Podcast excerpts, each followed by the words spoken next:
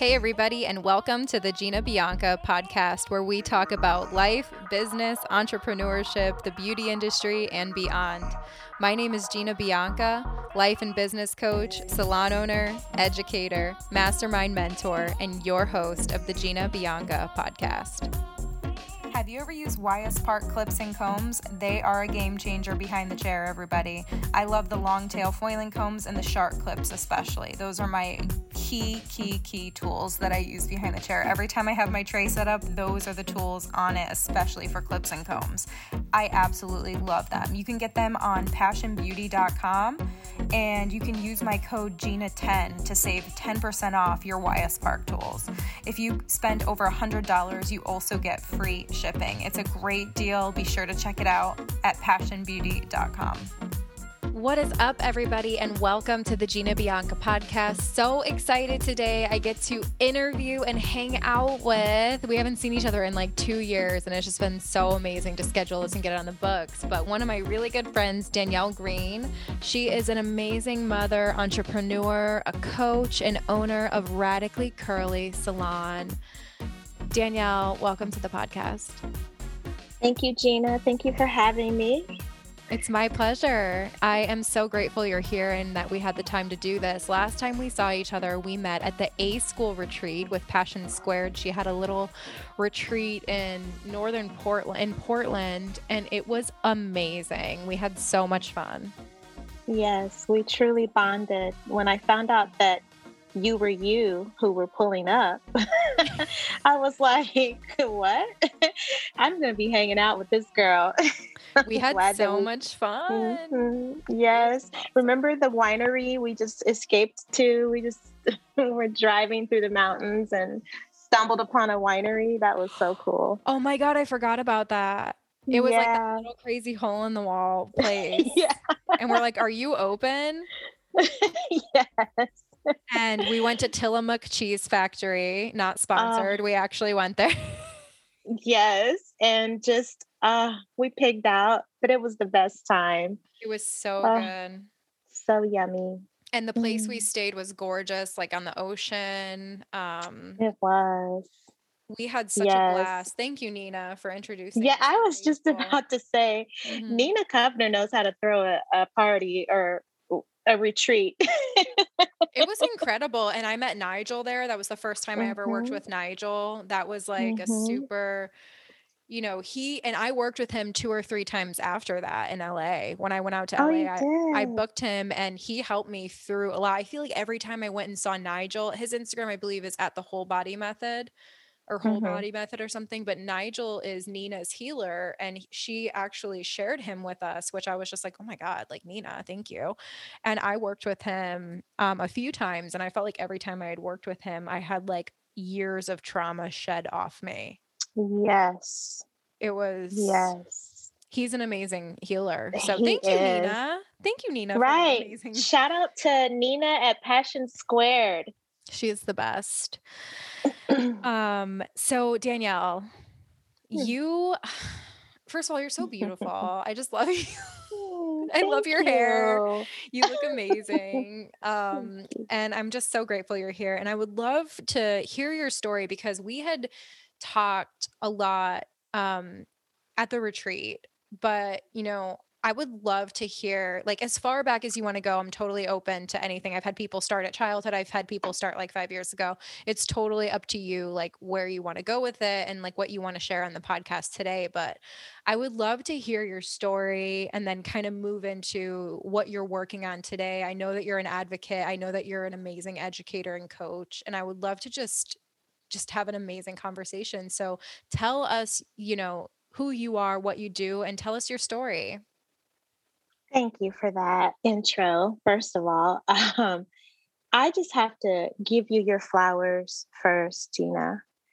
Uh, before I go into myself, I just want to say how proud I am of you and how far you've come and how you've transformed your life. And um, you are an inspiration to many, and you share your gifts so openly and so freely. and you're not afraid to use your voice. And I respect that so much. And I just want to say thank you. And you are owed all the flowers. And just thank you for having me here. So let me get started. Oh my God, I was muted. I love you. Thank you so much. that was very You're sweet. welcome. That was very You're sweet. welcome. Thank you. You're welcome. I I really I love you too. I really don't know where to begin because each um, experience that I have had in my story has been very intense each each one of them. So i guess you know if i were to start somewhere that's a good safe place for me to start it would be my most recent experience through um, the shutdown the quarantine and um, the reason why I want to start there is because in that, there's a lot of references to parts of my past that I can speak on. And the shutdown was wonderful for me. It um, allowed me to be home and be still. And even though it was chaotic outside my home and everything that we were being fed through the media, um, I just felt very safe in my space. And I, hadn't had that kind of time in my home where I felt safe ever. Ever. I, I, I don't even recall a time when I felt so safe and secure and balanced. And even though there was all of this chaos going on outside, I knew that I was at home, I was safe. And anytime I had to step outside, I knew what I needed to do to protect myself. And it was very simple, simple, just going to the market, you know, going to get whatever I needed to leave out of the house. I knew how to protect myself and I knew that I was going back home. And and while I was at home, I was able to spend time with my daughter who is going to be 22 this year. And uh, the last time I was at home like that where I had time away from work was when she was born. And so that was really special but it was a very challenging time because I was single mom. And it, and I'm still a single mom, but she's an adult now, so it's different. So during that time, it was just very peaceful. I was able to get a lot of rest and really start figuring out what was next for me. The year prior, in 2019 was a very hectic year. I spent a lot of time educating on the road. And I discovered, Gina, that I hated that. And at the beginning of 2020, uh, the tipping point for me was just I didn't like the way, how do I put this? I didn't like the direction certain things were going as it related to what I advocated for. And so I chose to step away from it and focus all of my energy on my business. Because what was happening is when I stepped away and was educating that whole year, my business was suffering. I can totally relate to that. Mm-hmm. And like traveling and, and, teaching, like it fills you up to a sense, but it's mm-hmm. very, it comes at a price. It does. And the, the, the teaching that I was giving was to take this cultural poison that had been inflicted into the natural hair movement. Um, it was a huge weight, a huge burden for me to bear. But I had been working on this for a decade. And I wanted to to to take that poison and convert it to medicine somehow. And the only way that I knew how was to use my voice and to speak out, right? And then I discovered okay, I needed to step away from going outside of my business and bring it all back inside the business. So the shutdown allowed me to, or the quarantine allowed me to really get right with myself because that was a huge shift because I thought that I wanted to be out there. I wanted to be seen. I wanted to be heard. I thought that I needed to, I had that um, imposter sy- syndrome. I thought that I needed to be like everybody else that was doing all of this, only to discover that it caused me a great deal of pain. And so I had to turn that pain into love. And the only way that I know how to turn turn that into love is to go inside myself and find my self awareness and what was bothering me. Um, really become disciplined in what I said out loud, how I spoke, um, and to have find and reach some self acceptance that I am okay and that I'm enough. So not only am I fighting for everyone else in their trauma around natural hair and what's going on in the industry and how and changing what's going on in the industry or using my influence to uplift the industry, um, I was suffering because I wasn't disciplined within myself to give back to me. And it, it's hard to ground yourself when you're giving so much.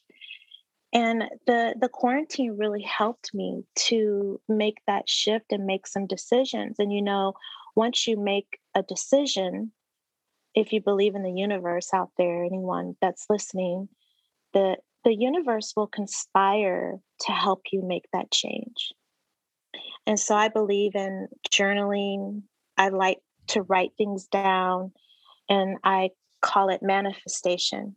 You just inspired me with how you said something. I've never mm. heard it mm. said said like that. Um, mm.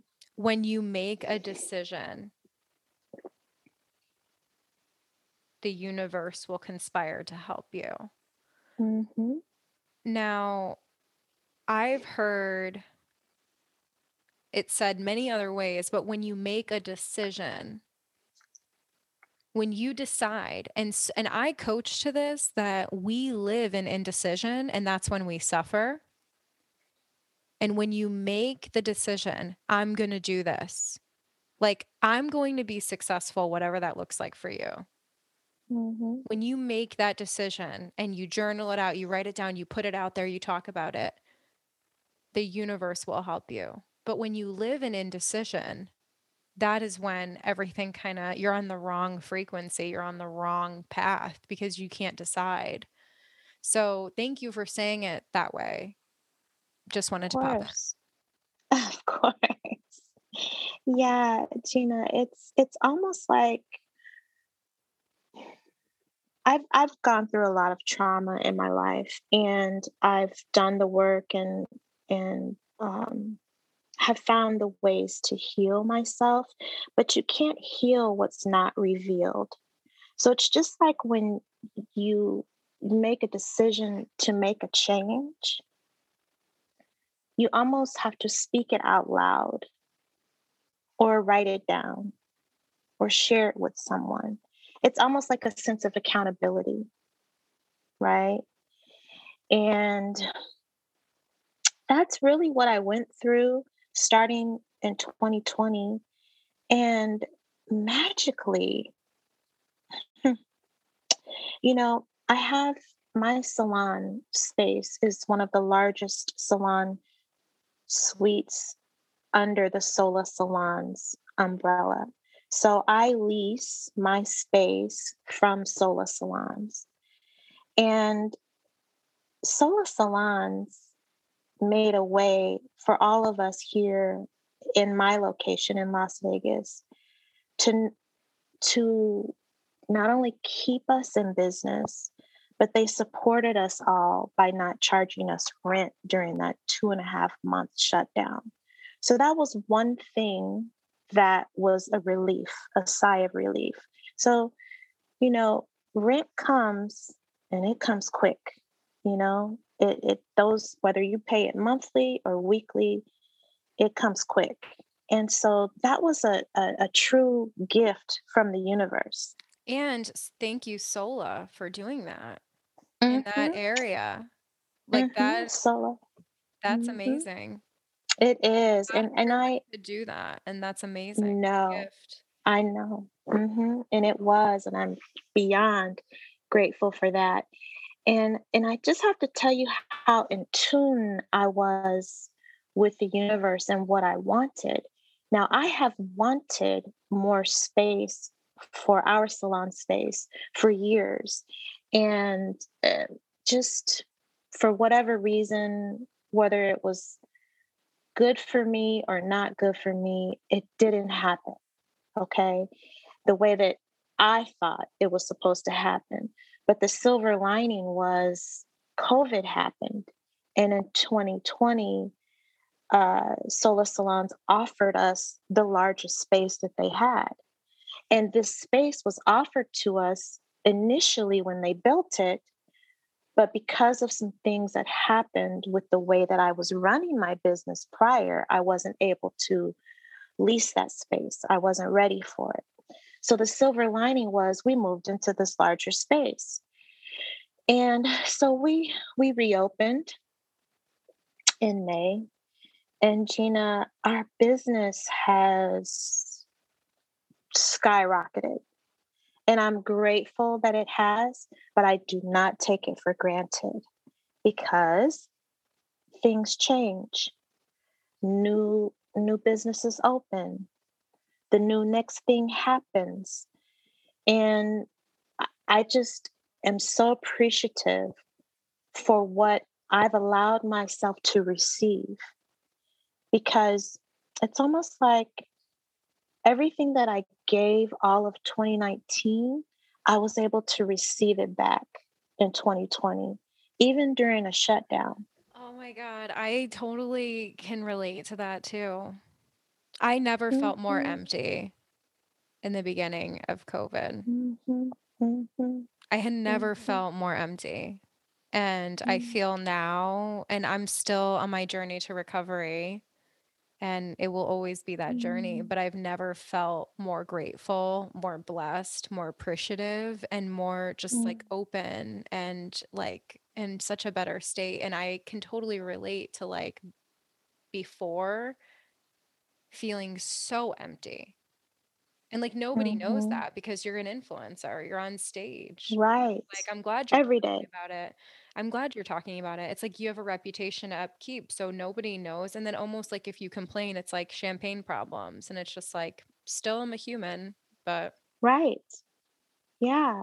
And I mean it's it's a lot of pressure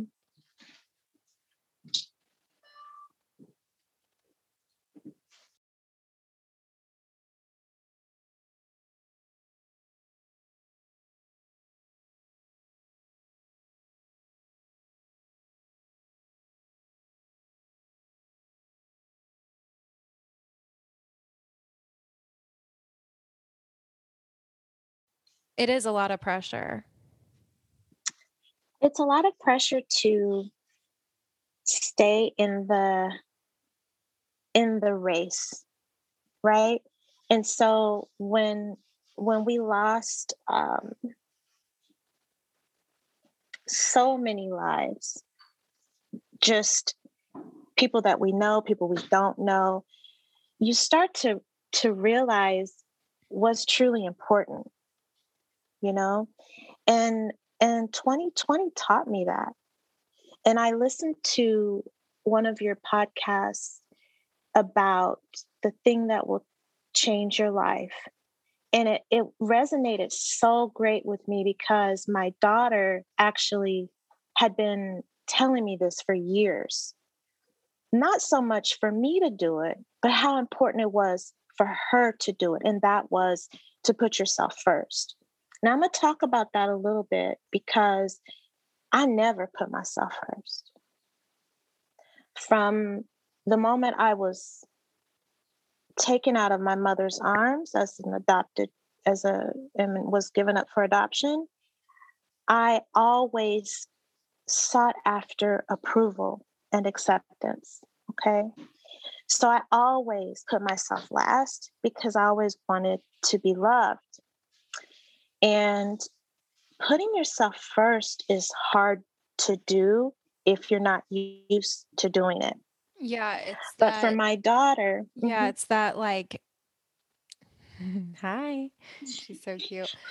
um but having that um I learned in treatment that that's the shame existence bind. It's like just by being here, it's like I'm doing something wrong and I need approval or mm-hmm. that rejection. You know, being given up for adoption, I can imagine that feeling of not being wanted. And who knows, I don't know the exact situation, but I know a lot of people who had that happen and it's out of your control. And like for me, my dad was in jail, my mom was always working. And I don't, I'll never say a bad thing about my mom at this point, but like I felt abandoned and rejected. And then in school, abandoned and rejected. And then that led me to always seeking approval and perform, perfect, please. That Brene Brown the Gifts of Imperfection book, she talks a lot about that. We perform, we have to be perfect and perfect everything, and we live to please. And it does come from those things that happen when we're younger that we have no control over. And it, realizing that I think is an incredible gift. Mm-hmm. Yes, you're right. And it's it's tough because this is my 50th spin around the sun and I'm still learning the lesson. And putting your putting myself first uh, from 2020 into 2021 has been huge for me. Uh, my daughter, she actually started it first when she went into cosmetology school. And I'm like, how does she know this? Like, how is she so wise? And then I remember, oh, I'm her mom. you know and that's just that's not being arrogant or anything but she's watched me she's watched me learn to heal myself so how did i do that how did i put myself first you know in this business i was taught that you work until there's no more work left you answer every call as it's coming in when that phone rings, that means someone wants to give you money. And you answer with two rings and a smile. Yes. yeah. And you work all day, you know, you sacrifice. You sacrifice your time away from your home. You you just put out your whole entire being into this uh, behind the chair. And that is it has its rewards, I guess. It has its financial gain. And that's not what it, that's not everything. Because when you do that and you start depleting yourself and just giving so much away, your your tank just starts getting more and more empty. And as that's just as a stylist. And then as a business owner, it's even greater because you have all this other weight that you're carrying, you know? And going back to the social media part, I was getting into the imposter syndrome of how it's just such a commitment to influence others. That's exhausting.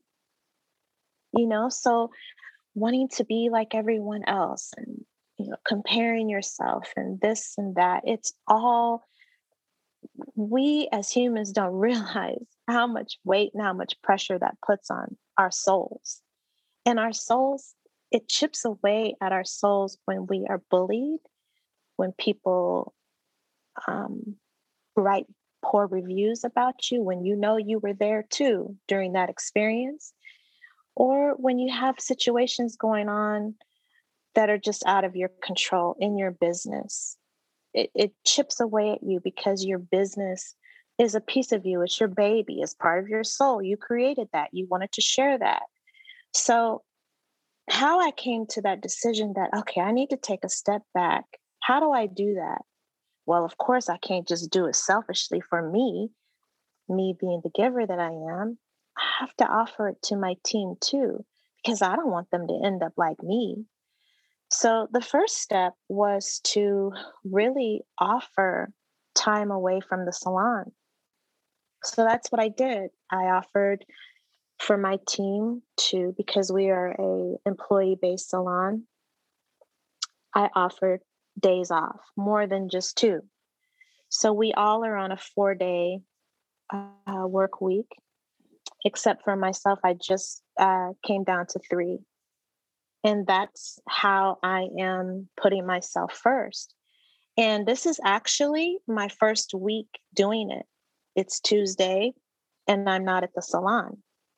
I was able to get up this morning, handle my business, do my meditation, do my chanting, and I'm going to, after this call, work out and I'm going to be giving back to myself.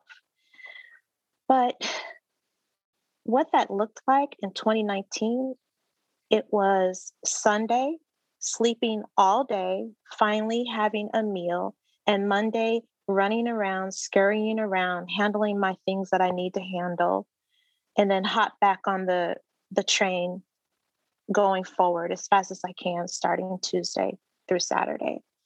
Not having lunch breaks, hardly having bathroom breaks. And our coach, my coach, Nina Kovner of Passion Squared, teaches us that you have to pencil in your breaks. You have to schedule your breaks. And so I started doing that for my team. They have scheduled lunch breaks. They have days, more days off so that they can have time with their family and enjoy the fruits of their labor. And so far, it it's only April, but it took me a whole year to get to this point. And and people often say, well, how do you do that?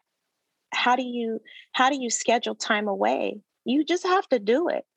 You have to start either you have to start by either not scheduling people on those days or just calling those clients and asking them to come a different day.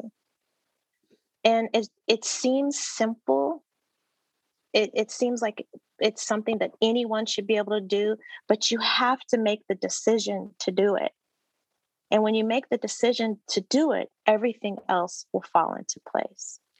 I would love to even talk about, you know, for me, when I got out of treatment, I went to, I don't know if you know this, Danielle, but I went to um, inpatient treatment in September for like mm-hmm. six weeks. And coming out, I was like, because I was there like with no phone on a strict schedule. I had three roommates and lived with 10 amazing women.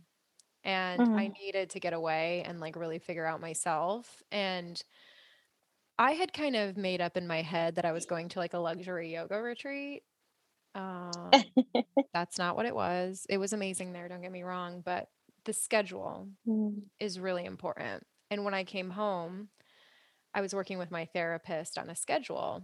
And going back to what you had said about we are taught like what pretty much you didn't say this exactly but what success looks like we're taught how to make money we're taught how to be successful in the industry as you work until the work is done and mm-hmm. what i learned really quickly I put a schedule Monday through Friday and um, I booked the entire schedule. Like I booked like until there was no time left. Mm-hmm. And there mm-hmm. were no breaks in there. It was like incredibly exhausting. And I had to stop and say, okay, I'm going down the same path.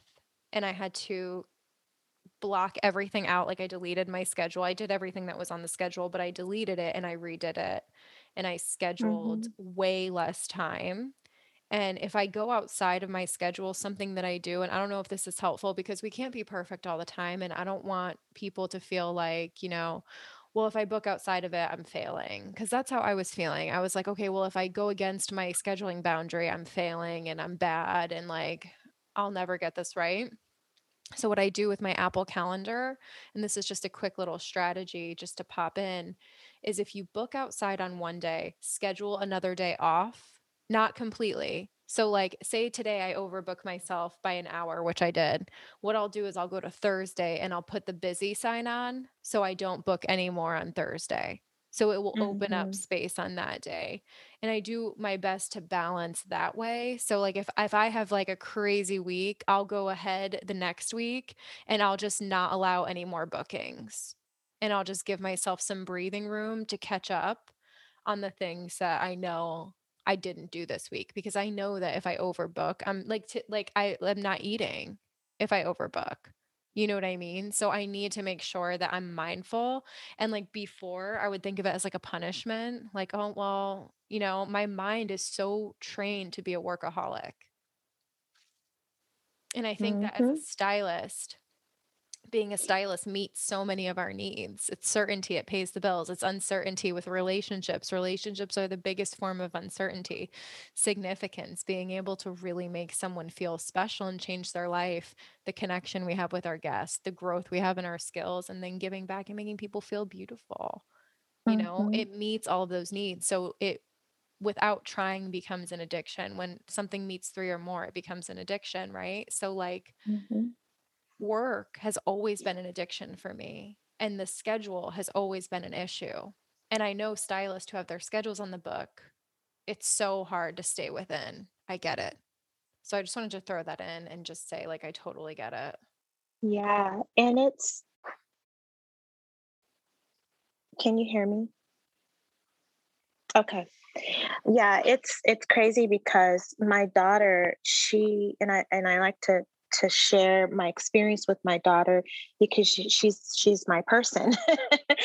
and um and and I want people who are listening to understand, you know, she's 20, going to be 22 and she's thinking uh, for her mom's well-being so when she told me this, it like it took her it took a few times for me to to really pay attention to what she was saying, but I understood the context of what she was saying. She was like, "Mom, these people do not care about you," meaning the people who were who were coming to see us, the people, you know, our clients. Like I'm even scared to even say that on this podcast because, you know, of fear of offending someone, you know, but that's what my daughter said to me. She's like, they don't care. And I'm like thinking to myself, I can name at least a hundred people that care Does she about me. listen to my know? podcast? No, really like, they don't give a shit. no. And it's crazy because, you know, even eh, during quarantine, I realized like, wow, you know, a lot of people really just, I I thought, you know, they just cared about themselves and didn't even take into consideration, you know, how we were feeling. So,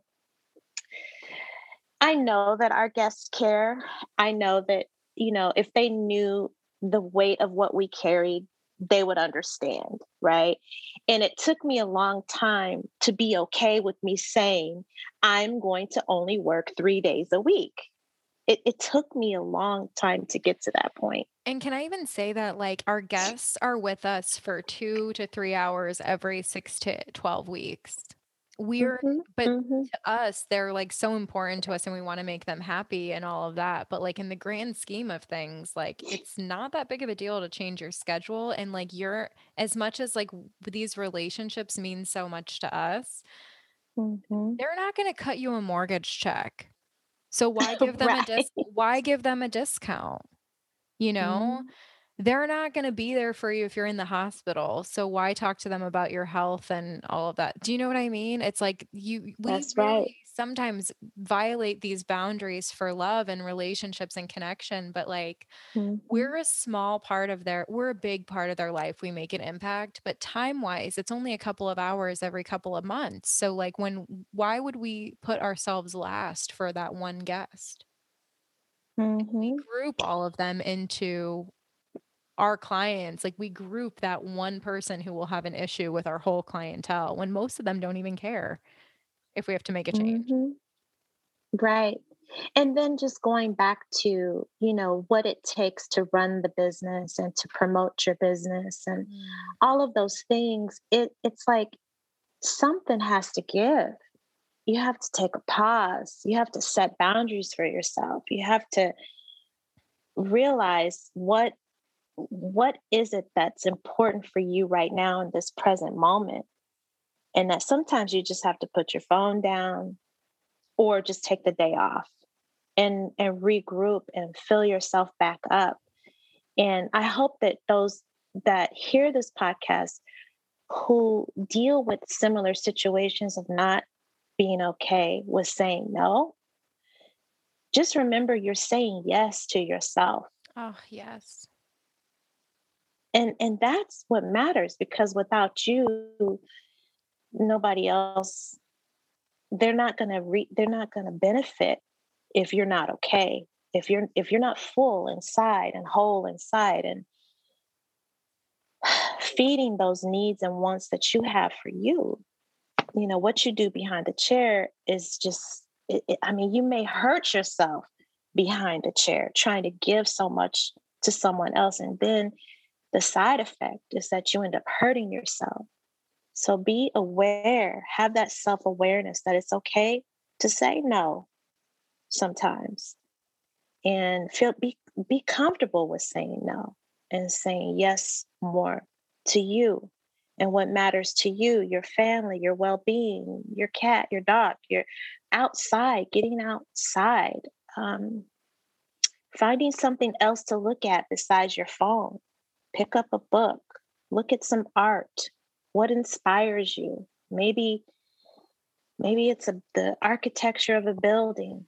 Maybe it's a bed of, of flowers. Maybe it's just taking a drive to the mountains or to down the street think of those things that help feed your soul because you know when your soul is trying to speak to you, you hear it.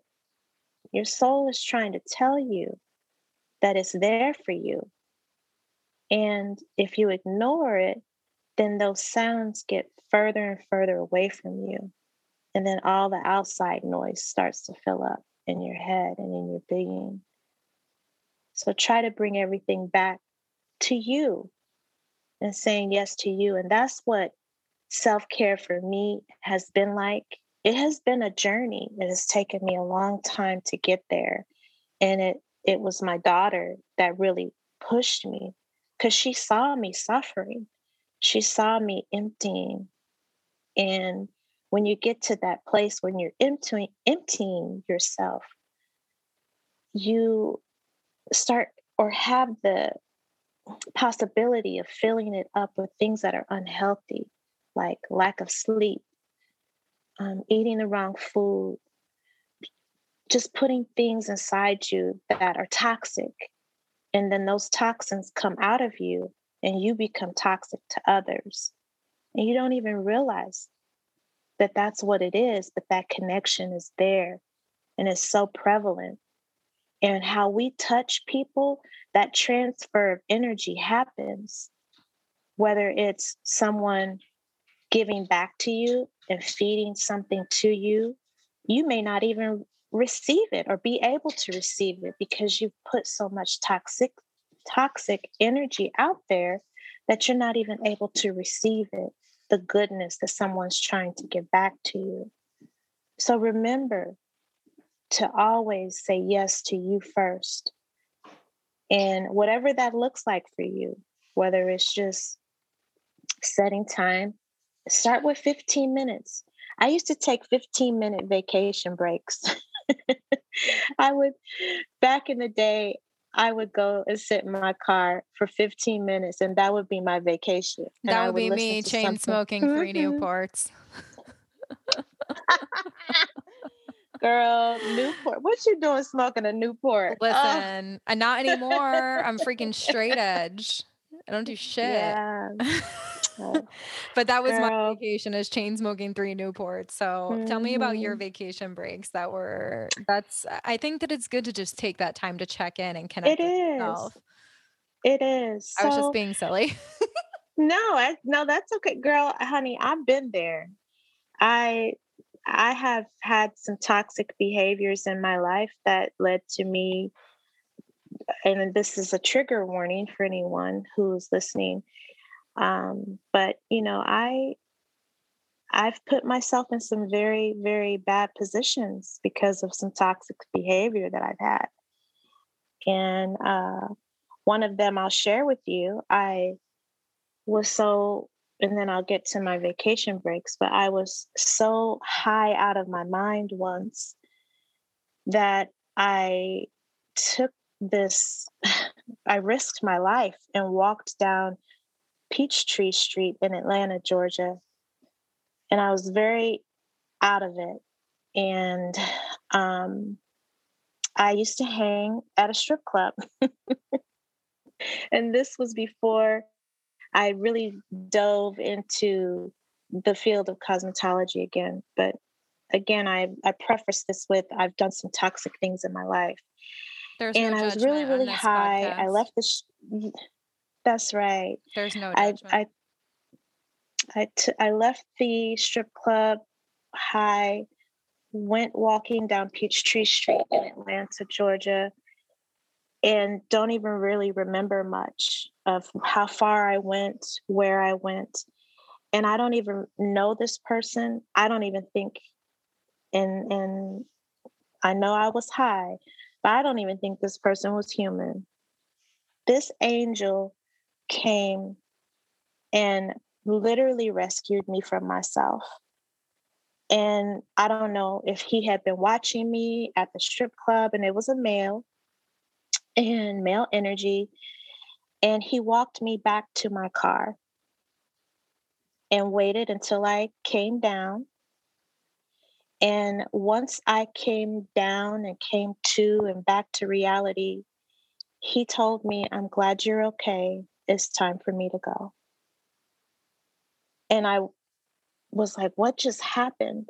But I was safe. I was in my car, and I still don't know who that person was. Now, mind Shit. you, I could have just been stoned out of my mind and just been sitting in my car that whole time.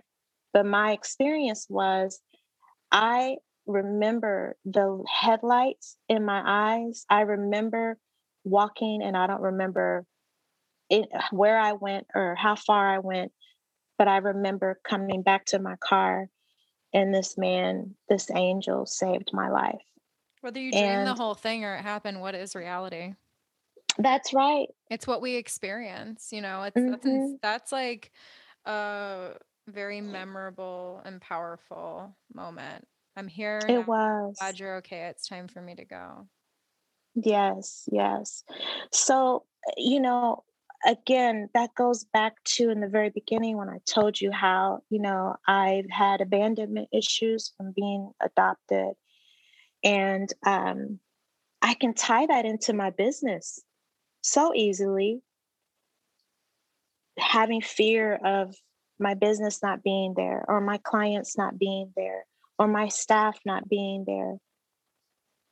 It, it's all connected and i've been able to identify what that looks like and how i am able to connect it to the present is i give myself time every day to connect with my inner my higher self with my soul. And whatever that looks like for you for me i wake up first thought in my brain is thank you very first thought. Next thought is love. And then the next thought is I start to chant. I'm slowly chanting, and that's how I wake up. I chant and then I I chant Om. And I I'm waking up. I'm slowly coming out of that sleep and and start remembering who I am. And then I I feed my body with water because water it has a miracle healing property to it. We are made of water, so I fill myself up with water and then I'm slowly chanting and I'm going through my morning. And then little by little, you know, the the day starts to wear on you. You know, you feed yourself with coffee or you don't feed yourself at all or you whatever it is. But I'm always trying to ground myself and to stay in the present and always walk in gratitude. And it's a hard walk sometimes because it's hard to be grateful for things that have caused you pain, whether it's a person or a situation or if it's self inflicted. But I've taught myself over the years to be grateful even in the darkest hours. And that story I told you that happened in Atlanta, I'm grateful for that because it really reminds me that I could I could have easily ended up dead that night. But it wasn't my time. And I was given another chance. And in that, every night when you go to bed and you wake up, you renew, you're given another chance. and celebrate that. Celebrate your wins, even if it's waking up today. That's a win. Even if you got rest, you were able to sleep peacefully. That's a win. Our industry, our business, especially what we do, the gifts that we give, it can be, of course, very rewarding and glorious and satisfying, and it's instant gratification to see someone emotionally attached to this experience you gave them but it it requires a lot of energy. It requires a lot of energy. So you remind yourself to feed yourself to get give that energy back to self so that you can do it again and again and again for as long as you want to. So that that um, putting yourself first is is so important and i just commend my daughter for knowing that at such a young age. And um and for me to be able to spread it on spread that love onto my team it allows us cohesively to grow together in those spaces when we're not together. We can when you have time off and you're away from the chair you're able to be more creative you're able to, like I said earlier, spend time with family or your animals or whatnot. But when you come back, you're refreshed. It's like you're brand new again. And you can be creative. It's so necessary like the impact Mm-hmm. that we want to have on all of these people, the world, like Mm-hmm. everything that we want to do requires us to be our best self and to, to have health, physical, mental, emotional, Yes. spiritual. You know, if we totally put our health and everything last, you know, mental health is extremely important. And like without so putting important. yourself first, you can't have the impact that you want long term. If we did If for ourselves what we did for others, we'd be able to give 10 times. yes. Well, if you think of um it's like a snake shedding its skin. Like if it if it didn't shed its skin, it would suffocate, Mm. right? So uh, it's like shedding that skin and renewing is so important. It's so important, especially for people who are in um because we're in like a I feel like we're we should be in classified as medical practitioners because we're providing more than customer service and and retail because that's kind of where they classify us and i learned that um, during the whole um, shutdown and filing for ppp and all those things we're considered a retail business, but really we're like medical practitioners. We're professional service you know? providers. I swear, Danielle, if I die tomorrow, yes. I want the industry to know that we're not merely tradespeople. We're professional service providers. Like, you know, we yes. so much more than put foils in people's hair. Right. We give people like we change people's lives daily. And you know that you know, when I started off by saying, you know, we had this cultural poison that was inflicted in in um, the field of cosmetology, but as our our culture as a whole, and I'm speaking of um, people who have natural hair and textured hair, you know, there's been a lot of, you know, shame and guilt around our hair and how we wear our how how we have worn our hair in the past. And yes we we're taking leaps and bounds and uh, of acceptance and more and more people are feeling more confident but there's still trauma connected to it. There's well, still pain I, can I point out that like there's fashion models, women of color, and all hair textures, and there's it on the mainstream yes, we're making leaps and bounds, but person to person, human to human, the one on one connection, the trauma is still there around hair.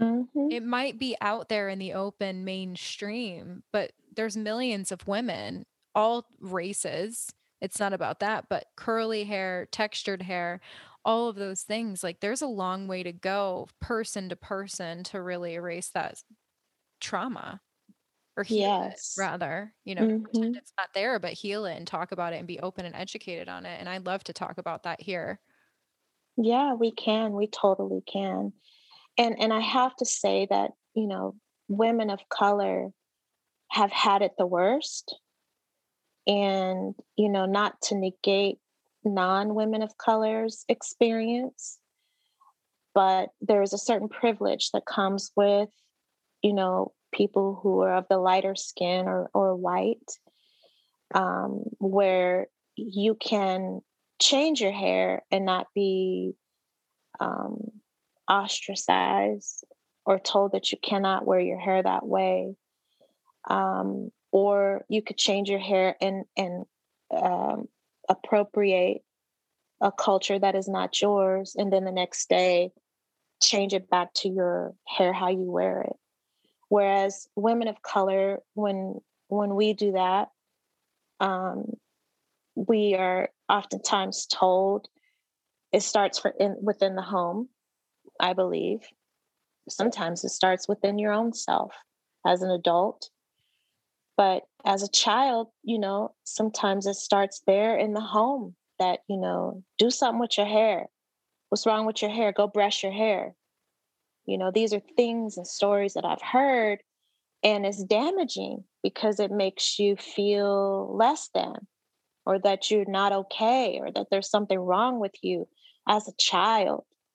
And, you know, when we embrace children that come into our salon, that appointment is one of the most times that it's it's the most important time one of the most important services.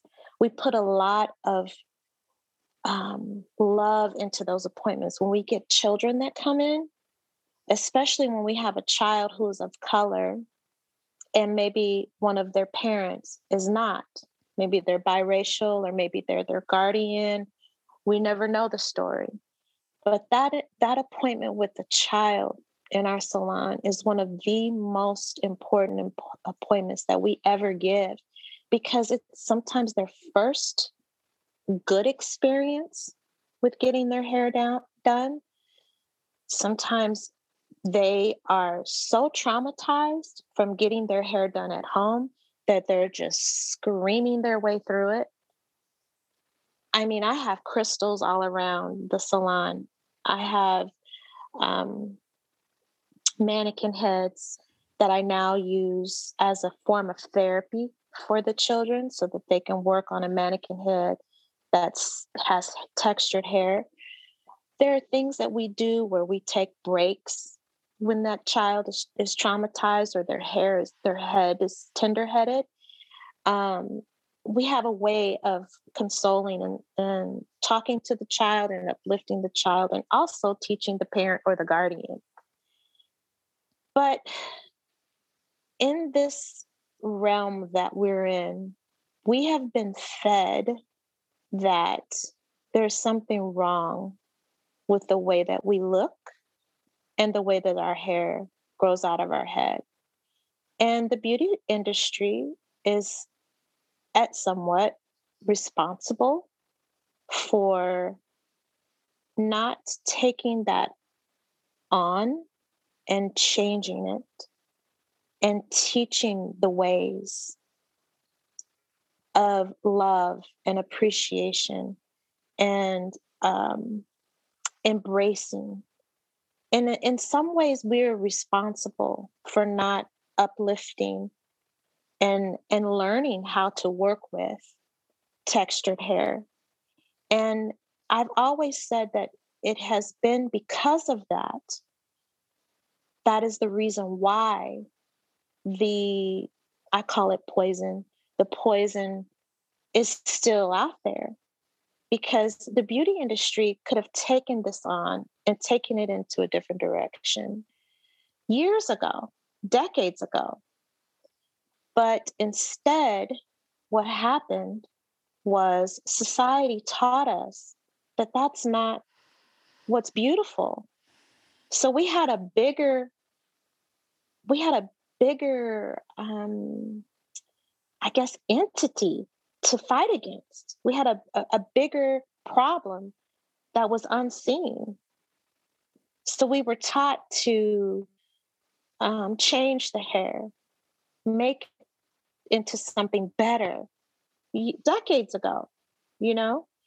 And so this uh, poison, it it's deep, you know, and we're trying to change that at Radically Curly, we're trying to change that poison into medicine by teaching not only the young babies that come into our salon, but grown ass women who are in their like 60s who we have a lady if i may share a story who told a stylist why did god curse us with this hair why did God give this to us?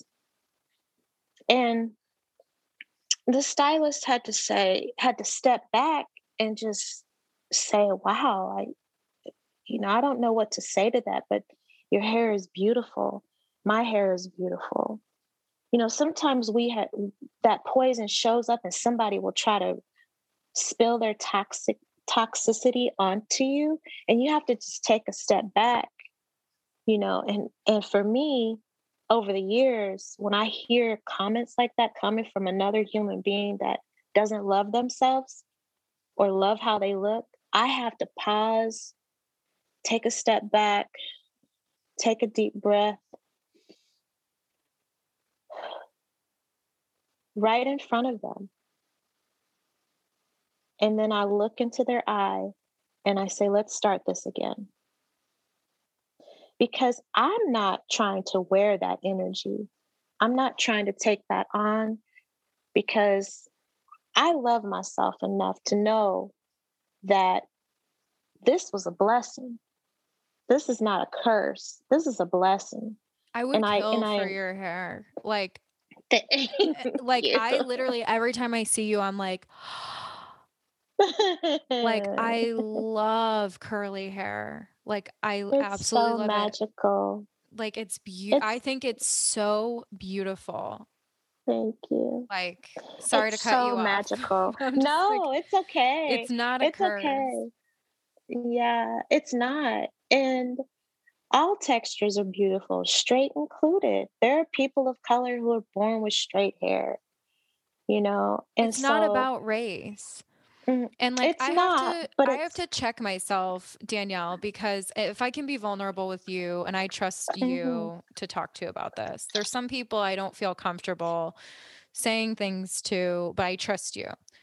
I'm like I'm working on that whole white privilege situation of Mm. like not realizing how huge of an issue. Like when you were talking, like there's moments it just hit me in the face. I'm like, that I didn't even realize. And like it is like, it doesn't affect me. Mhm. So, like, when you were talking about the trauma that a child has, I flash back to my salon days where I'm behind the chair and doing kids, um, doing Mm. children's hair, and the parent comes in, they're like, "I don't know what to do with it." All te Mhm. all races.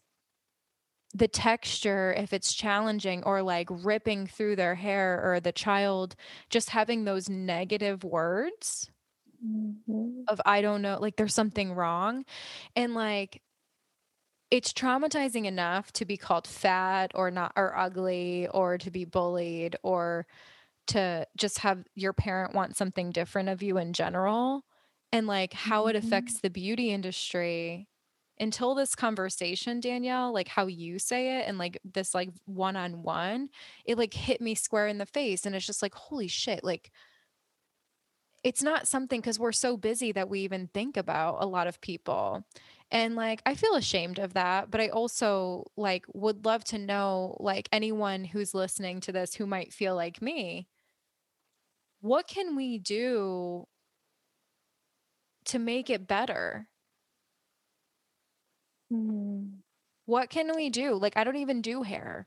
Like, I feel like a lot Mhm. of the things that I try to do is I try to talk about it, but, like, then again, like, I have to say, Danielle, there's so much fear of saying the wrong thing. Mhm. And just I don't ever want to be offensive to anybody, you know? And I always Mhm. like, I wanna support my all of my friends. Doesn't matter the race, Mhm. doesn't matter the texture of their hair, Mhm. doesn't matter, like, I wanna support everybody. But there is Yes. fear. There is fear. In my in my heart, I do have fear of saying the wrong thing and being Mm. canceled, you know? And I think that that holds the conversation back. I think it holds everybody back with the fear of saying the wrong thing. Mhm. And I I would love to and I asked this on Clubhouse to Monet Everett, and I love her, I had her on the the show. She was she was great. And she was talking about how, you know, stylists on set, if they can handle all textures of hair, they're limited with who they're allowed to work on because not all star stylists on set can do that texture. So, it actually holds Mhm. you back to be more well-versed in all textures. And she said, you know, "It's bullshit pretty much. Like, why why should I suffer and only be allowed to do X, Y, and Z when I have the most experience here?" And then she talked about Mhm. how many women of color on set, many actresses have to go get their hair done somewhere else and still sit on set. Mhm. And I was just like it was another moment like what you shared with me just now of, like, hitting me in the face of, like, I didn't even know that because it Mhm. doesn't affect me. And it's just like, Mhm. damn, like, there's a lot of things going on in the industry that, like, a lot of people aren't paying attention to or realize. And, um, Yes. I I just, like I wanna put that out there and be vulnerable with you and say, like, I wanna do more, and, like, how I can do more is, you know, speaking up. Even though and and I think it's Mhm. courageous in a sense of, like, it doesn't mean I'm not afraid to be like, "Yeah, I'm working on white Right. my white privilege," because I didn't even realize, and I didn't even think about it until you said it, and then I flash back to being part of the problem, being like, "We'll fix it." I wanna Mhm. punch myself in the face right now because I didn't even realize 'cause I'm Hmm. just solving problems like I learned in hair school, it's just solving problems, but, like, someone's hair doesn't have to be a problem, it could be a gift. That's right. You know? And everybody's hair is there's beauty in all textures, and I asked Monet this too, and she Mhm. was just like, "I think the first step is in in learning about all textures of hair is finding the beauty in all Mm. textures." That's right. And skin tones. See, And I know that I I'm not Monet I and if I can just put this out there vulnerably to you, Danielle, I'm so past race that, like, I Mm. was one of those people that was just like, I don't like, I don't look at anybody differently because of their race, but the fact that you don't you're not, uh, like the Do you know what I'm trying to say? It's like I I I think I do. I, I want to put you in someone's shoes who is darker complected, who works on naturally curly hair. And we see all all races, all cultures, every skin tone. But this stylist who sees women who are not of color tells me often how hard it is to push through a moment of um, judgment. Can you do my hair type? Are you able to do my hair type? So if we reverse it, the stylist is brown skin and the client is not. And the stylist is the expert, but is still looked at and lowered to someone who is Black. Do you know any other type of hair other than black hair? Because you Can don't you do my, my hair? hair? Because you don't have the same hair as me. Can you do my hair? I can mm-hmm. totally see that being a reality. Mm-hmm. I had mm-hmm. stylists. I had. I can totally see this being around. And as a salon owner, I've seen it. Mm-hmm. And, and it, it's it's hard because then you have the looser open curl client with the open curl you know the the the ideal curl type like how there used to be the ideal face shape there's the ideal curl type where it's looser open it hangs.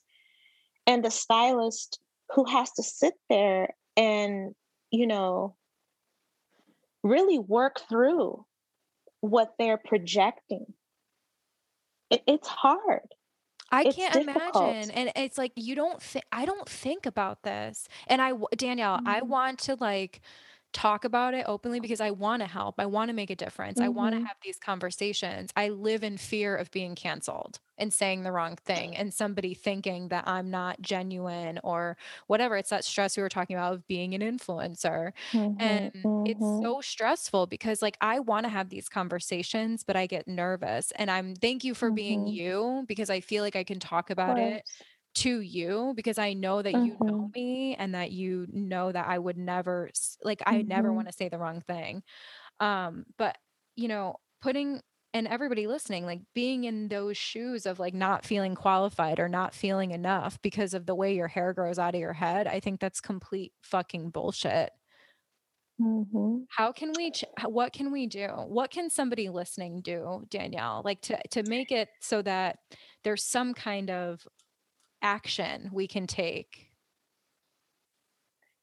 I think what we need more of is the acknowledgement that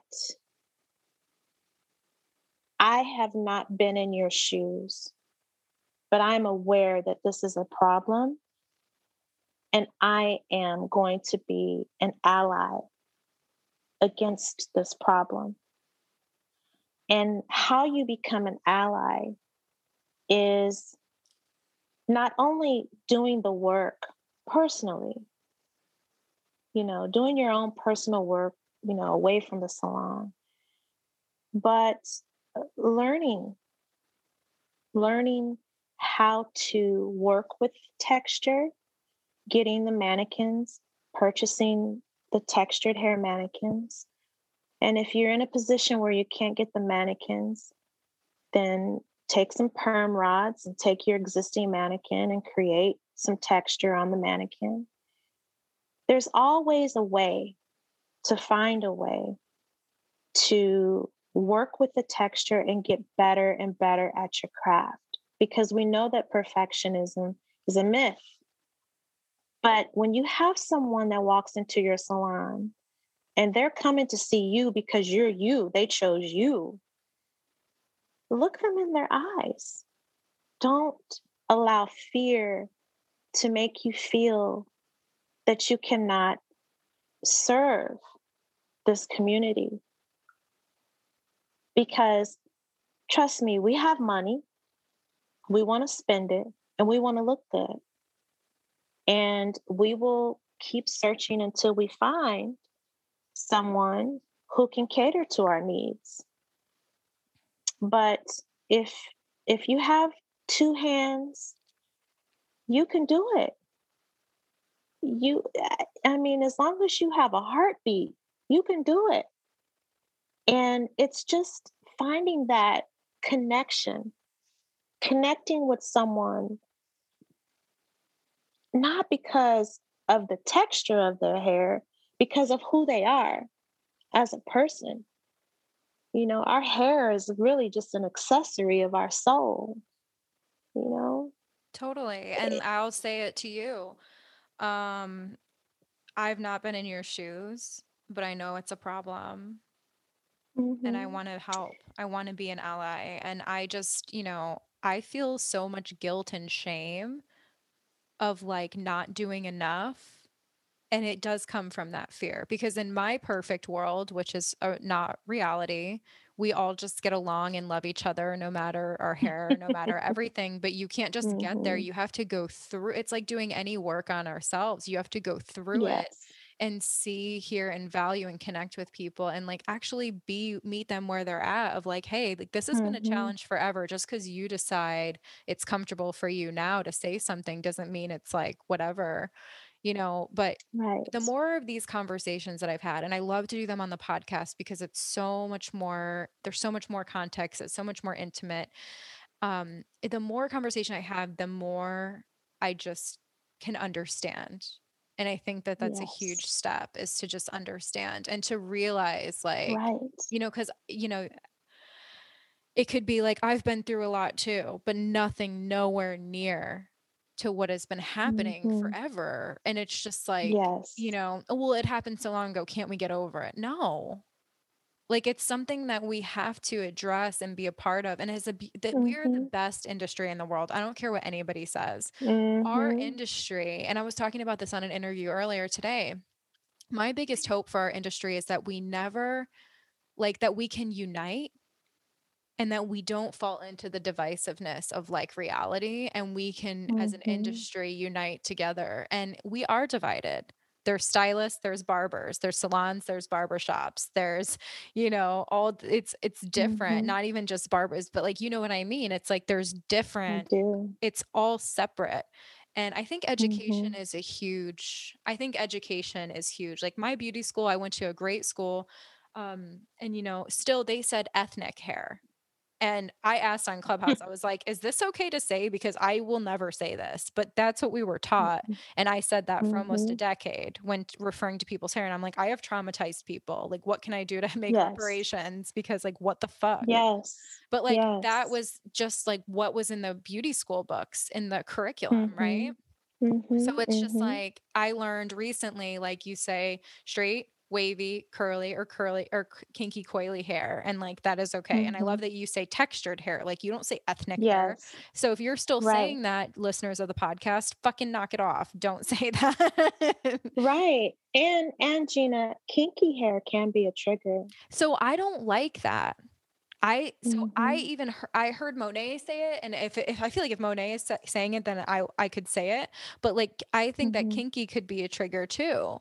And like I yes. never want like that is the last thing. Like I want to make people feel warm, fuzzy, and amazing. Mm-hmm. And when they mm-hmm. leave my presence, I want everyone to feel amazing. So I would mm-hmm. never want to be offensive or triggering. Mm-hmm. So you mm-hmm. think that you believe, and I I agree that it's tri- like extra curly. Yeah, because what can we say? Yes, textured hair. Textured hair. Tight, tightly coiled. Describe it as it looks. Tightly coiled. And um, you know, and I know that trigger can be a trigger, saying the word trigger. So I learned from one of my therapists that activating is a better word. So kinky can activate someone. It can be activating to say that word. So it in in that you're you creating an energy, right? So instead of describing the hair as kinky, you can describe it as your curls are a lot smaller and they coil and wrap around each other. Tightly coiled. They're tighter coiled and they spring they they have a lot of of spring action. Yes. Their elasticity it bounces back a lot faster and easier. So the hair shrinks, right? So I would just be aware there is there if a client says the word kinky, then by all means, is it okay if I say kinky? You know, don't don't be afraid. Ask the question. Is it okay if I say kinky, you know, and just move on? And don't you know, walk on spend any more t- eggshells. Just be yourself. Yes. Mirror Be yourself. That's right. But, you know, like I said before, people we our our culture we have been so misguided by the beauty industry over the years that finding that trust in a hairstylist is hard right now because there are so many experts or so many systems out there and well is this system should i want this type of cut and is this should i be using that or what you know there's so much information that's spread out but now our our community finds more peace um, by watching a video and trying it themselves. And we all know as influencers you know that a lot of times that stuff it could it could be paid you know they could be paid to do to to sell you that product. So when you asked earlier what can you do because you feel feel fear? I know you. I know you like i can see you through this phone right now. I know that you can overcome fear. You know that fear is a false what do they how do they say it? False reality. Eh, i forgot it. False It's a evidence false appearing interpre- real.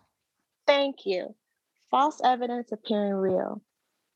I know that you, Gina, can can walk past that. You can walk beyond that. Totally. And But I have that story of having- rejection and abandonment that like It's we've been okay. and it's like, you know, I don't want to be canceled. Like that's like the worst fear of any influencer right now is like saying the wrong thing. And I want to be more outwardly spoken about it, but I've just been educating myself quietly on the sidelines until I feel mhm. comfortable. And I feel like this podcast is the first podcast I've ever, or the first time I've ever even like openly admitted those feelings of myself. I kind of just stay in the background and stay quiet, but I don't Well, want to. well, the one thing I think the cancel cult cancel culture has the potential to do in this case is to cancel someone who does not acknowledge the origin of where the information comes from, the actual source of, for example, if it's if you're used to saying ethnic hair and you're now saying textured hair, be honest with your audience and say, hey, I was one of the ones. Like people want to see real people being real. They don't want to see you come from out of the shadows, out of doing all of your education and training, and now you're the expert. I'm not. So they people want to know that you're real and that you are doing your work to become a better human being. Not that you were a bad human being, you just didn't know what you didn't know. And there's so much more to learn. And a lot of it is personal. A lot of it is from your childhood. A lot of it is ingrained in you, and you don't even know that it's there. That's why I said you have to do your own personal work outside the salon. But when it comes to what you do behind the chair, it's making that one on one connection, just like you would with someone who is not of color. Women and men of color and families, they just want to be treated the same. We don't want to be treated any different when we walk into your salon. We want to know that we could trust you. And if if I sat down in your chair, Gina, and you said, you know, this is my first time working with with your texture, but I'm so excited. This is what I'm gonna do. Let's talk about it. Mm. it it's a it's a conversation. It's a consultation that you would have, even if it's someone who has um, color treated hair and they want to go gray, silver, or white hair. you have an in-depth consultation with them you know so it's it's similar to that. It's like we don't want to be treated like our hair is a problem and that you have to do something to to solve the problem. We may come in with our own needs. My hair is dry. My hair um, i can't get my curls to be defined how do i elongate my curls those are like the top three questions people ask uh, do I need protein versus moisture? Um, totally. How do you cut? How do you cut my hair? You know, these are questions that your guest may ask, and they want to also see that representation on your platform. They want to see that you, whether it was a good attempt or a bad attempt, they want to see them. They want to be able to see it that you are actually practicing cosmetology, that you are operating as a cosmetologist. You are actually doing hair, all hair, not just one type of hair, but all hair, because it's all unique and beautiful. And when they don't, when people, when we don't see ourselves represented, then that's when we take the pause and we ask the question, like, hmm, is this someplace I, I want to go? And then we wonder, hmm, now this is a famous hairstylist and famous colorist, and she's really popular. He's really popular. But what's going to happen when I sit in their chair? I mean, my my skin tone, I don't look like anyone on their platform. Well, now my you know? brain is going crazy because now I want to ask you, how do I find and another thing, I like I want to say how I do I find you. I want more black stylists at the network. Mm-hmm. I want more black stylists, but I even feel scared saying black stylists. And I'm just like, why the fuck do I always I just am so nervous to say like mm-hmm. I want a mm-hmm. more I want a more diverse team. But I want more yes, black that's it. Everybody in my salon is diverse. Everybody is different. They all do different mm-hmm. kinds of mm-hmm. hair. Um like mm-hmm. they all have their own styles, but like Mm-hmm. I want mm-hmm. more diversity in a sense of like, I want every person in our community to feel comfortable coming into my salon. Mm-hmm. And if my artists are all booked out and we don't even book them, you know what I mean? Like they have their own clientele. And it's kind of like, you know, how do I find, how do I put out there without being like, do, do I just say we need black stylists at the network? like I want them to work there. No. I want I want our team. I want every person of our community to feel welcome. There's nothing on the network's mm-hmm. grid that's not perfect blonde, curly Instagram hair, like mm-hmm. curled with an iron, not naturally curly. Mm-hmm. You know what I mean? And I think that it's really important. Like, I want that, but I've never known how to get it without being, I've been scared to put it out there. Well, you first stop saying, I want, and you say, I am. I am a diverse salon. Yes. Okay. That's way better. Yeah. You you start you start there. You change you change it because we know anything that we say after I am, it is so. So and we make a decision that our mm-hmm. salon is that and the yes. universe will bless us like we talked about in the first 5 minutes. That's right. That's right.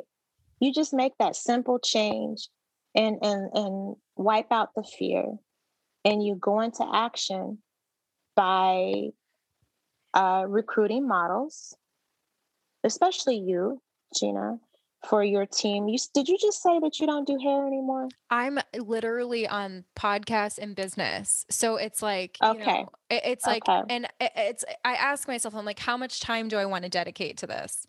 You know mm-hmm. what do i want to go back to school and train when i'm not even doing hair? But i definitely i have two assistants working with me now and i would love to get them more training um, and make the education available to them.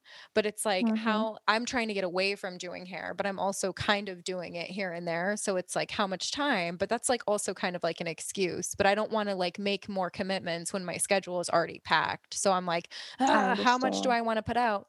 But you know, really just partnering and we're rental. So it's like partnering with stylists who may mm. not just they they may not just feel welcome because there's no textured hair on our page and a stylist wouldn't mm-hmm. feel well or a client wouldn't feel welcome there either or like trusting mm-hmm. of it because mm-hmm. they don't see it on the grid i think it's good to bring well you know social media is just one place where one outlet uh, where your business is funneled from mm-hmm. so you know you also have a website um, you know start recruiting educators who that's their specialty mm, totally. and and make sure you uh, vet them before you bring them in. I mean you've already you've named monet she's an excellent example of of someone to bring in. And a lot of times it it's just um, taking some photos of that experience and just showing that you are making an effort to support and be an ally because I can guarantee you in your city that people are looking for you, but they're afraid to come there, just like you're afraid to do their hair. You know, there there are people who have uh, multi-textured hair who are mixed, who are also black, white, black, Asian, black, Hispanic, black, whatever, you know, and it's no longer about being black or white it's it's a, a whole multicultural um, uh, universe that we live in. But Black people are the first who have suffered the most in our beauty industry. And that has to be acknowledged. And I when totally you have agree. someone who is, you know, indigenous and who is African who is African American or however they choose to speak on it, you know, it's these people are the kings and queens and they should be treated as such. And eh, for so long, my people have not been treated the way that they should have been treated. And it it it has been a deep embedded um, wound, you know? And so we are, of course, a proud race, a proud uh, community. And when it comes to bringing someone into your salon, saying, "Hey, I'm looking for a black stylist," isn't the way to go. No, I know that, that but that that's is, like what I is, think because it's just like I'm broken. I don't want to do the wrong okay. thing. You're Danielle, not. I'm you're like not terrified. because you've already. No, no, no. You've already. First of all, you um, have a lot of history within your own bloodline. A lot of history, and when it comes to a lot of people say, "Well, it's just hair." It it it is to a certain extent. So I say that too. I'm just like hair is hair like, then that's but the thing. There's more to it. Now you know that there is a lot of trauma and shame and abuse that has been instilled by us as the beauty industry behind the chair to people of color. And you will start to hear the stories. If you added, if you're listening to this podcast which if you've made it this far, God bless you. Seriously. Because this is the best part of it. This is the best part of it. Just by adding services such as natural hair cutting or natural hair shaping or curly cutting, curly styling to your menu, it will change your life. Your life will not only, your pockets will get deep, but your life will be changed forever because we will come into your salon glad that you have something available that's just for us. And knowing how to work with texture, yes, it requires skill. But like I said, if you have a heartbeat and two hands, you could do it you did learn that much in cosmetology about you know, straight, wavy, and curly. What I think too is as a stylist, there and how you shared before, like as a client sitting in the chair, you question the stylist, can you do my hair? And I think mm-hmm. that it mm-hmm. goes always, of like that fear of like am I good enough? am I skilled enough to do this hair?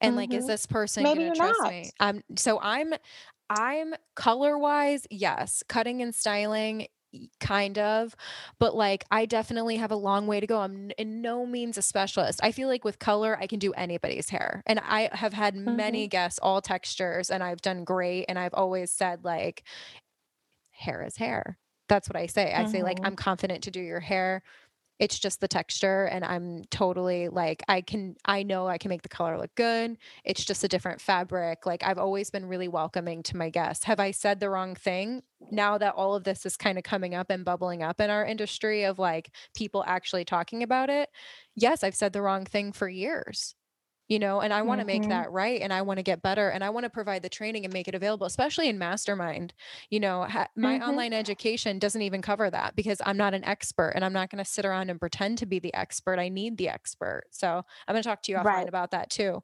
right but, you know that's what i was going to say is you find the expert mm-hmm. and for those that are listening on the call right now if you want to do textured hair that's amazing you know, that's like the first step to recovery is that you want to do it. You know, you've you've you've admitted that you have a problem. And now we're going to work on what your problem is because a lot of times your problem is you. It's not that you can't do the hair because you can do the hair. But you just need to learn how to do the hair, just like you learned how to place a foil, just like you spend thousands of dollars on how to do a balayage. So I think that you're on to something, Gina. And I know that our I believe in our community, even though we've we have this big problem. I know that we're we're we're taking action collectively to change it. We're we're all aware and and there are I'm not saying that let me let me put it to you this way. I'm not saying that if your specialty is straight blondes, that you must go out and do natural blondes, right? But what I'm saying is at least acknowledge and be aware that there's a client that looks like me or it looks like uh, Monet that may want to wear their hair straight and blonde.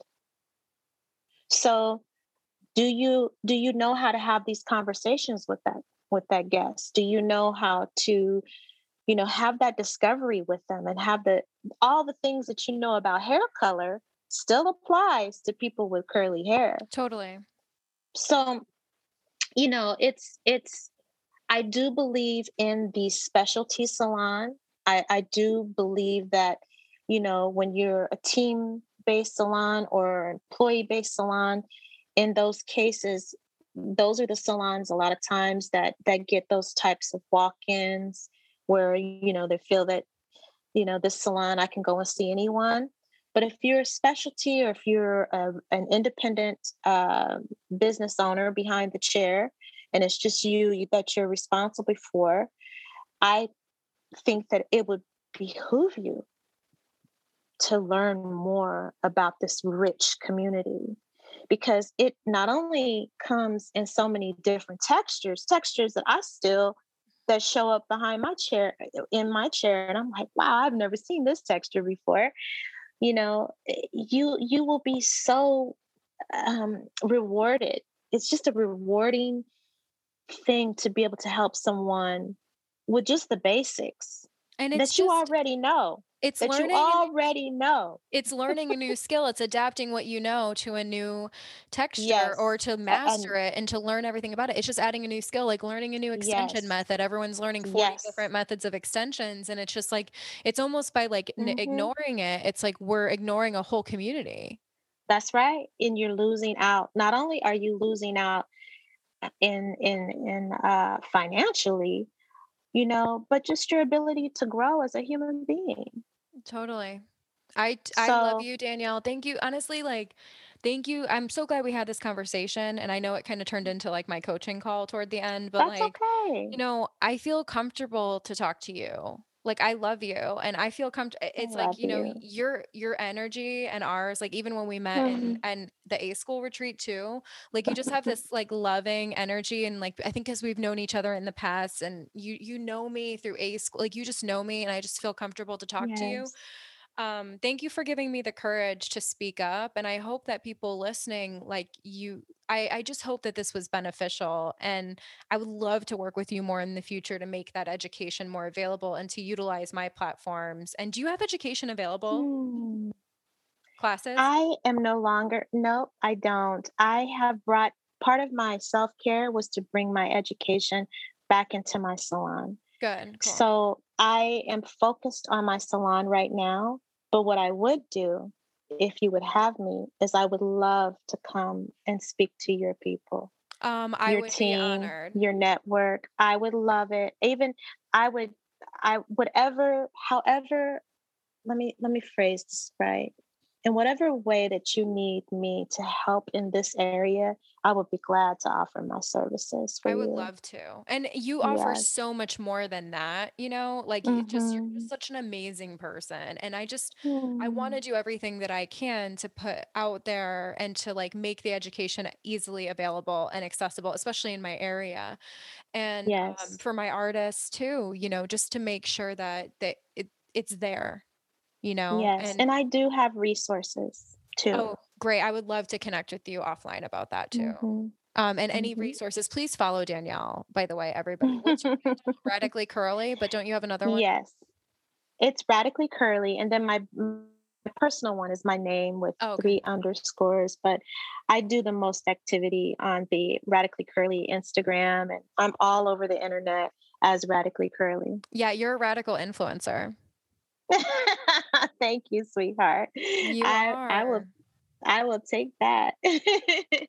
You're so amazing. This was like, I feel like so great after this conversation. Like, I just feel like I learned so much. oh. And I just feel like, I always feel like such a strong connection to you. I just love you. Yes, definitely. You are you are in my heart. I will never forget our time together and I'm looking forward to the next time together and we will keep having these conversations and thank you for being an ally. Thank you for even wanting to do your part and do the work because you know some people don't. Some I people want don't to. even Mhm, I didn't, you know, I mhm. it's I like know you don't do. I'm in my own world 90% of the time. Like Mhm. literally, like I always say this too, like we're all in our own universe. And it's like Yes. look outside of our comfort zone sometimes, or maybe something is just like, oh, I don't know. And then you just kind of like focus on something else that you can control or that you understand or that you're an expert at because it's like hard to go into the Mhm, pond without swimmies if you don't know. And it's scary. And especially with mhm, today's day and age and the cancel culture and, you know, the pressure of being an influencer and you understand, you know, so it's like, mhm. you know, I just I just want to do my part and I know I'm not doing enough, but I'm I'm really glad we had this conversation so that I can start kind of moving in that direction and any Yes. anything we can do together. We'll talk offline, but you know, anything that we can do together. I think that you're an incredible you're a radical influencer. You're just an incredible resource and you've done the work on Love you. yourself so you know it's coming from an authentic place and you Mhm. know, you have so much to offer the world and the industry, and I'm just so glad you're putting yourself first so that you can Thank make an incredible impact because you are. Yes. Thank you, sweetheart. Thank you for having me. You are just a beautiful human being. I love you. I love you. I cherish you. And thank you to all the listeners for making it this far. Oh yeah, they made it. it might take them three days. It might take them three or four days, but. yes. Is there anything you'd like to share? You guys can find her at Radically Curly. Is there anything you'd like to share before we hop mm-hmm. off? I can put things in the links too. Yes. Trust your talents. I love it. Trust you. your talents. I love it. I love you too. Mwah.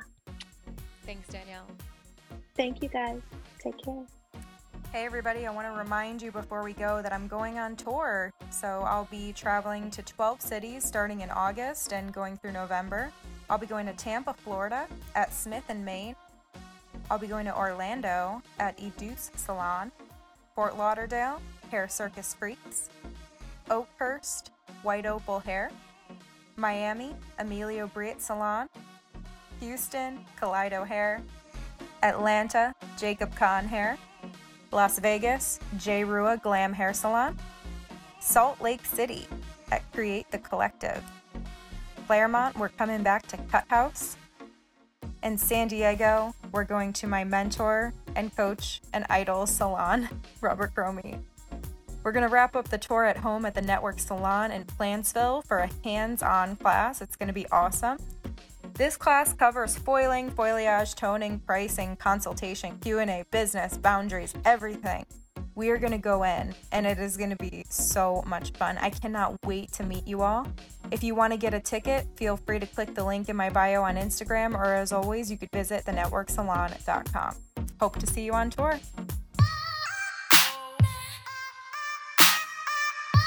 Thank you for listening to the Gina Bianca podcast. This episode is produced by Alora Media.